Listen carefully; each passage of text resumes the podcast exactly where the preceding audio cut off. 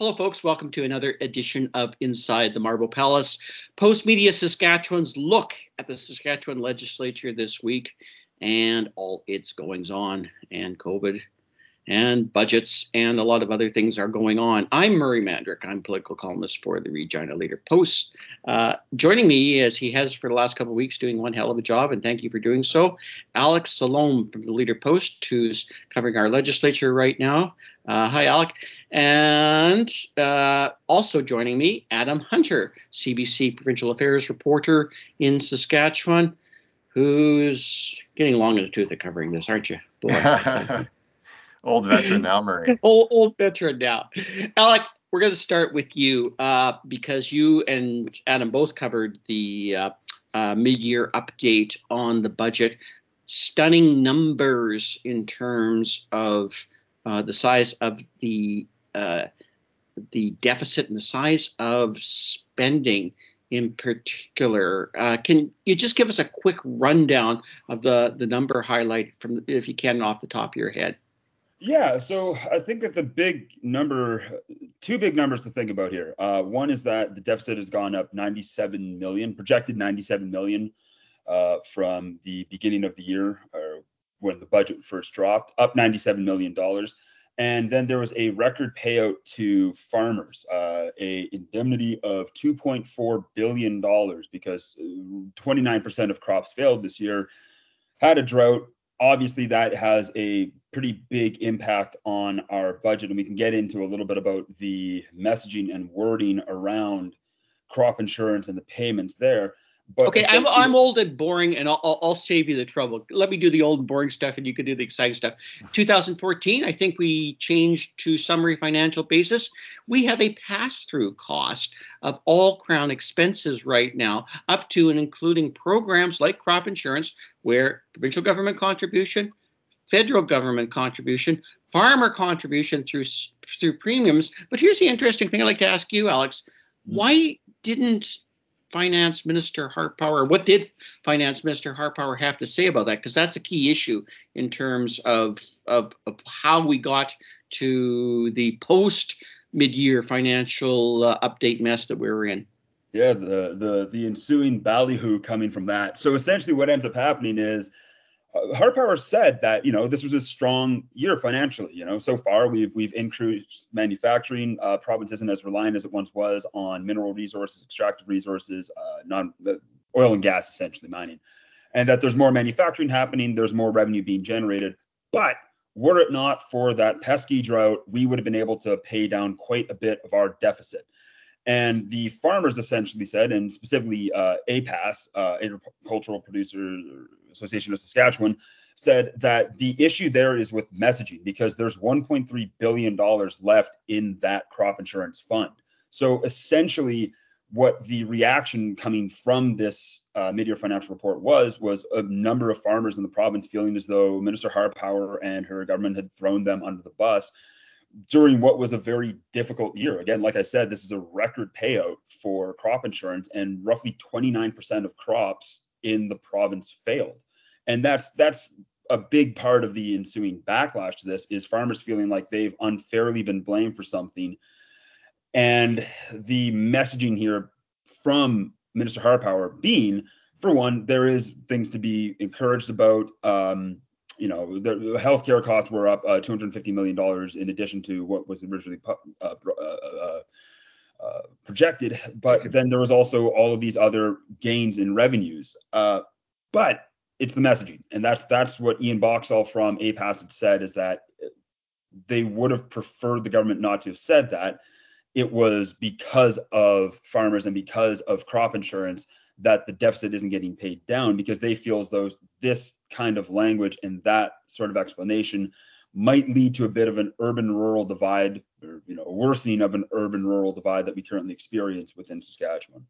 Well, that's interesting, and here's where I'll bring in Adam because um, help me if I uh, if I'm wrong here. I'm new to this province, but uh, my my understanding is that the farmers are pretty supportive of the uh, Sask Party government in general. And while APAS might not necessarily be the most enthusiastic uh, uh, supporters of uh, the Sask Party government at any given moment, two things. Uh, one of which is Alex Alec this, this uh, described. They seem to have a legitimate case about what maybe uh, the finance minister could have said and could have uh, done better to structure uh, her argument. I think Alec did a better job of explaining it just now than she did.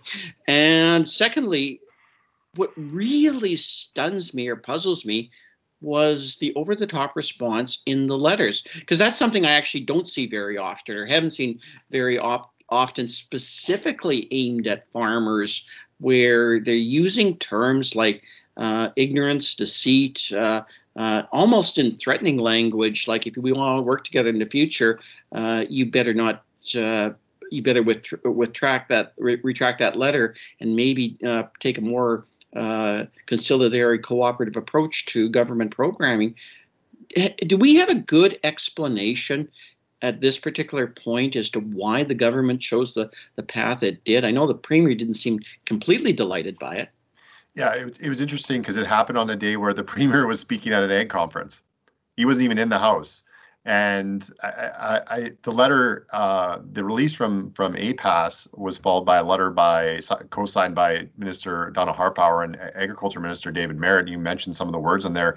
Also, willingly misinforming its members was said in that letter. Um, Harpauer later called it an, at- an attack on government, and she back, backed it when she talked to reporters afterwards.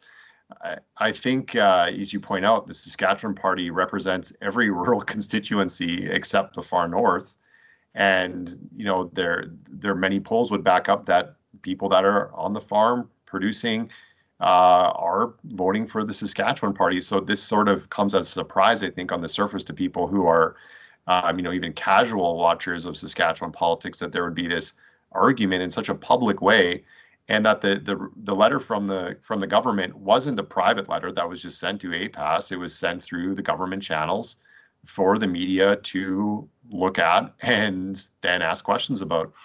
And the following day, we got a response from Todd Lewis of APAS, who, you know, essentially said, "We're we'd like to have this explained to us in a way that doesn't uh, accuse us of being deceitful or trying to misinform our members."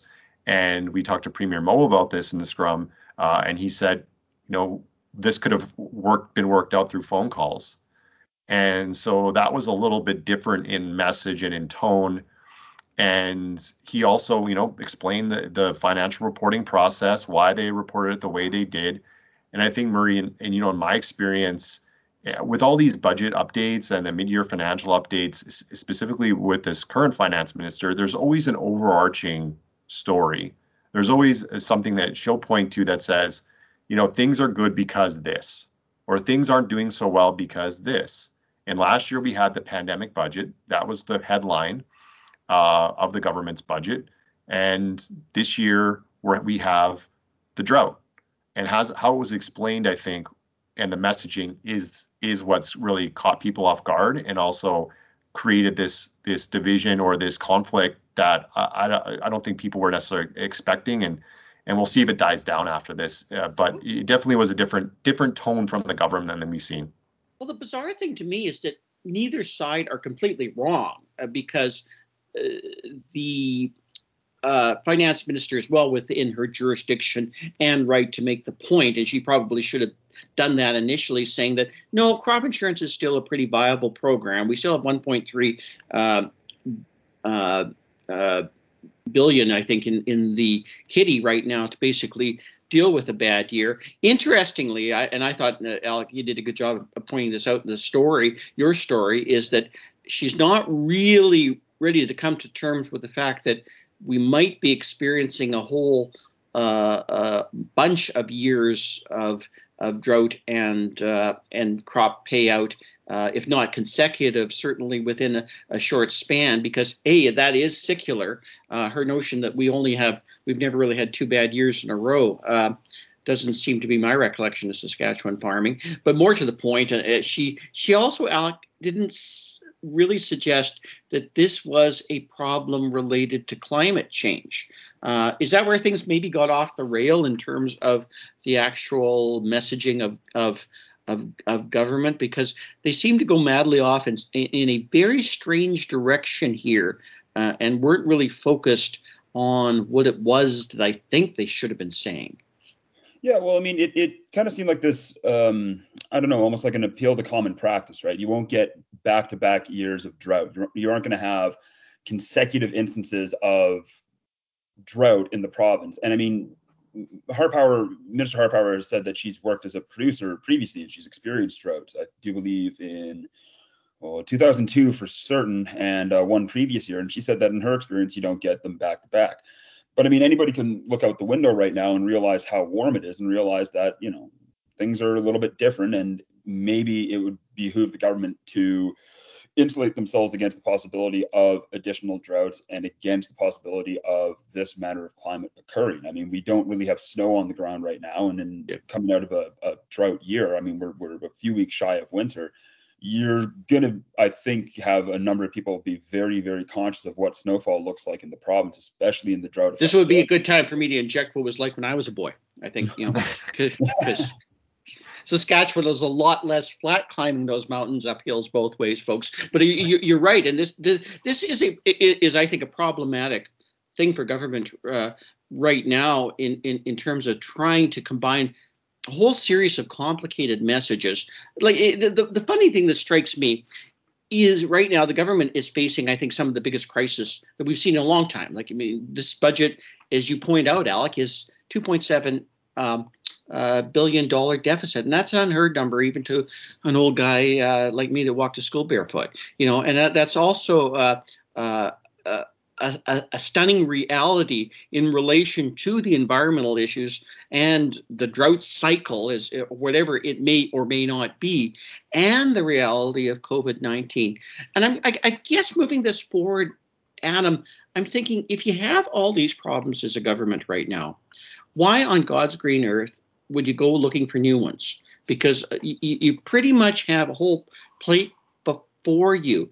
Yet every time um, we haven't had an issue at the legislature this this week, whether it was the still unexplained need for uh, security changes that will see uh, responsibilities removed from the sergeant of arms and given to uh, a still undescribed or undisclosed body to cover everything outside the chamber and well into the uh, Wascana Park, into the grounds around the building, or the explanation I think we got from Dustin Duncan this week about why, uh, when we have the fantastic news that kids are getting vaccinated, uh, they, they put all these hoops and and uh, and, uh, and, and barriers to jump through and over as to allowing your kids to get uh, vaccinated what is it happening right now that you're seeing consistently or inconsistently on the part of government where they seem to be off message simply because they're looking at uh, issues either in a way or looking at, at other issues that are less consequential to people right now uh, than maybe the problems at hand. Is is this something that's that's that people are concerned about in terms of a, a long the tooth government or because that's one of the theories we're kind of hearing right now. Well i think some of it is as you point out there's there's sort of uh, you know enemies or they're making enemies with things that uh, that we didn't see coming to be quite honest. Like we were, we work in the legislative building. No one's raised with us that there's a security issue. And we're we're staff in there. Um, and the government's pointing out that you know there's been this changing world and there's all this danger out there and uh, things aren't being properly investigated and yet in two weeks of questioning both from the media and the opposition the minister responsible for this this bill and in explaining it hasn't explained what these security threats are. And yet the province is moving to be the only province in canada which will have uh, their security force not report to an independent speaker but to itself and they can't explain that. They can't tell us how much it's going to cost. They can't tell what the what it will look like. They can't tell us necessarily why there's a need for change. Uh, and the, the explanation, sort of the defense of this, has gotten uh, you know, I think smaller and smaller. And some of the answers from Christine Tell when they started off with, you know, all these proclamations about why this was necessary, and then it's been, well, this is a, a change. We need to make this change. We need to make this, uh, you know, for for structural reasons, jurisdictional reasons, and not still explaining why. In the case of schools, we have no one really expected when the government announced the the vaccines for kids that they wouldn't be available in schools. And as typically is the case with shots and boosters throughout the year, a certain kids of a certain age can get a vaccination in school with bringing a consent form in. It's happened for years and years, and these are typically kids in grade five and six and up. And now the government's saying, eh, without a, a you know a real uh, warning, that oh no, we're not going to do this anymore. The COVID-19 vaccine is different. Plenty of people in healthcare are saying, well, we didn't do this with other other vaccines when they came online. This is creating more barriers and I think also, you know, the government saying, well, we're going to have this, we have this great um, takeoff in vaccines right now, uptake.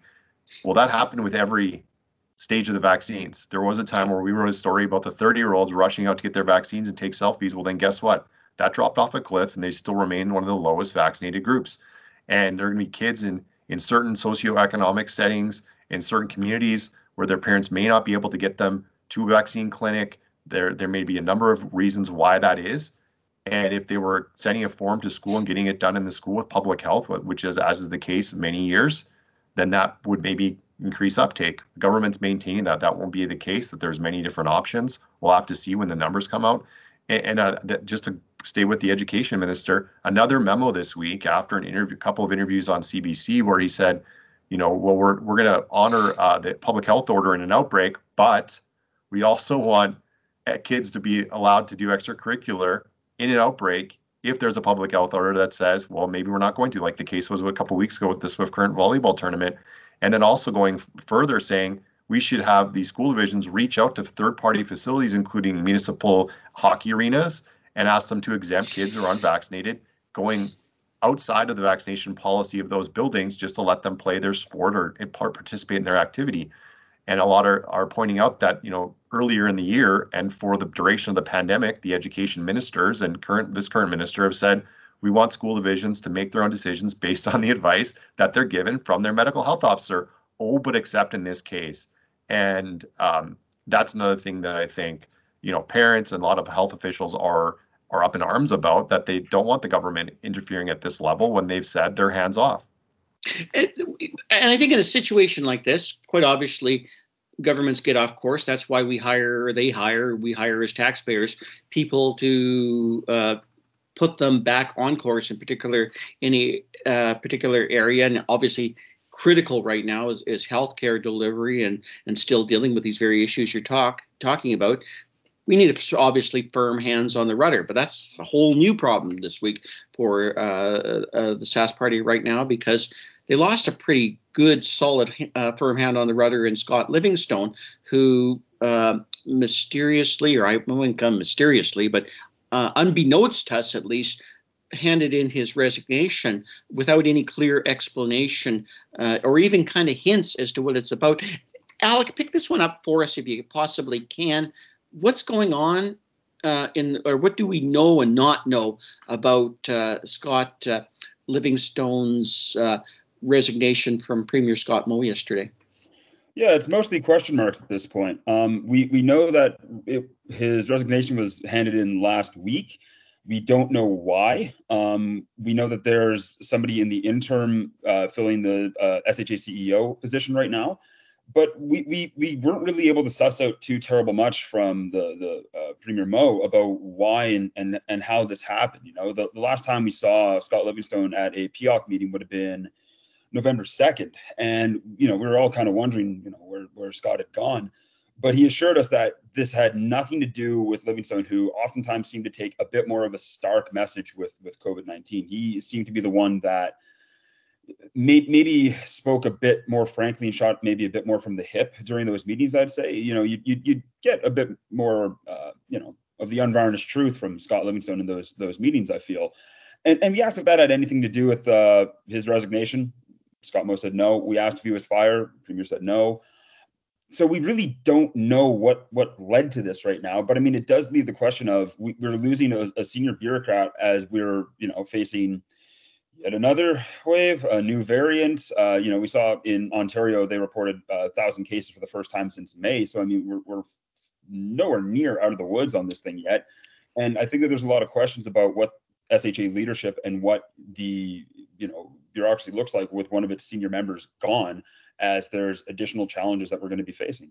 Well, let's let's take a look at that as we wrap up, uh, Adam, in terms of what it's going to look like, because we'll pull, pull back the, uh, the curtain a little bit, because uh, we as reporters, to be frank and full disclosure, were probably chasing rumors of this story for a little while before it happened, and all of a sudden it becomes a bit of a, a public thing. And when you're not given, I think, explanations as to, oh well, he's he's having opportunities to go elsewhere, or he's just decided to retire. All the things that kind of eventually become public uh, because, or uh, be, uh, that initially become private, or their initially information as to as to what uh, has really happened here have not been delivered to at least me or anybody else that I know of in terms of this. We don't have any explanation. So I'm, I'm wondering about two things the impact of that and the questions it's going to raise, particularly in relation to what I think Alec rightly pointed out, is that that he this was the guy that sometimes delivered the starker messages about uh, about the realities of COVID nineteen. But I'm also kind of wondering, Adam, as we wrap up, what it's going, what impact it's going to have on things like PEOC, uh, delivering people uh, out of province if we continue to need to in dealing with the actual crisis situation, and I guess meeting the challenges that still exist as uh, we kind of enter, uh, you know, the concerns Alec was talking about, the fifth wave, other things. What, what's the likely impact here, do you think? Well, the, the unfortunate thing is that the SHA didn't put anyone up for an interview. And when you have the uh, the senior uh, most uh, official at your organization who's making four hundred thousand dollars a year and is one of the highest paid government employees, and you know led the uh, the authority through amalgamation and now through the pandemic this is no you know junior figure who's who's stepping down from their position. Um, the premier and uh, board chair Arlene Wilgosh both said that there wouldn't be a disruption that there and the, they gave a reasoning after when we asked the question about why the delay in notifying the public and, and the media they said well we were trying to get our interim person in, in place uh, but the timing is, is is is strange, as Alec points out, given what's what's ahead. I think the person's position and profile is also, you know, something we should we need to note, and the fact that this this came last week. The premier couldn't tell us the last time he met Scott Livingstone. He said it could have been a week or two ago. He didn't know the exact time when he was informed about the resignation. I think when the SHA CEO resigns, uh, you know, he said he was surprised by it. The premier I think that probably warrants the public finding out about that. Um, this is a you know taxpayer funded uh, position, and I think the the timing of 10:40 on a Thursday morning in the middle of question period that's a strange time to put the news release out uh, when you know that reporters and others have been uh, asking about this. I'm sure officials within the SHA were asking about it because the rumors were out there. Um, there there are more questions than answers, unfortunately, at this point. And uh, the to, to, to get back to the PEOC, the the PEOC stuff, Scott Livingstone's function was effectively replaced by Marlo Pritchard in the fall when the government created this uh, new uh, sort of reporting structure and it, public safety was going to be in charge of the pandemic response. A lot of the questions that would go to Scott Livingstone were given to Marlo Pritchard, who's you know former police chief and head of the public safety agency and or they were maybe deferred to um, someone else in the SHA. That's totally fine. But we had relied on Scott Livingstone for a long time uh, in those meetings. I think the public had come to know that person, and it's unfortunate that we don't know some of the reasons behind this. Um, and ho- hopefully we'll get some answers sooner rather than later. And hopefully the SHA will put uh, someone up to to answer some questions. And hopefully we'll hear from Scott Livingstone as well. Uh, we asked a question about severance to the premier yesterday. He said, well, if he resigned, he's not entitled to severance, but he wasn't 100% sure. When we followed up with the SHA, they said, well, the, all of that sort of info would be in the uh, f- financial reporting at the end of the year because that has to be made public. So there's also, you know, questions there. Um, but the timing to me is the most interesting thing, and also obviously the reasons why. And um, until those some of those answers are put to rest, if we don't get those answers, people are going to continue to speculate. Unfortunately it's fascinating stuff this week. Just uh, endless and, and weird turns that we weren't ex, uh, ex, expecting. Uh, uh, thanks for covering off so much ground this week, guys. Uh, we'll hopefully see you sometime uh, again soon on Inside the Marble Palace. We wrap up next week, don't we? Yeah, we do. We yeah, do. We do. We do. Well, so is it. Uh, Alec, uh, Adam, thanks so much, and thanks, guys. we'll we'll see you next time. No, thanks. Take care.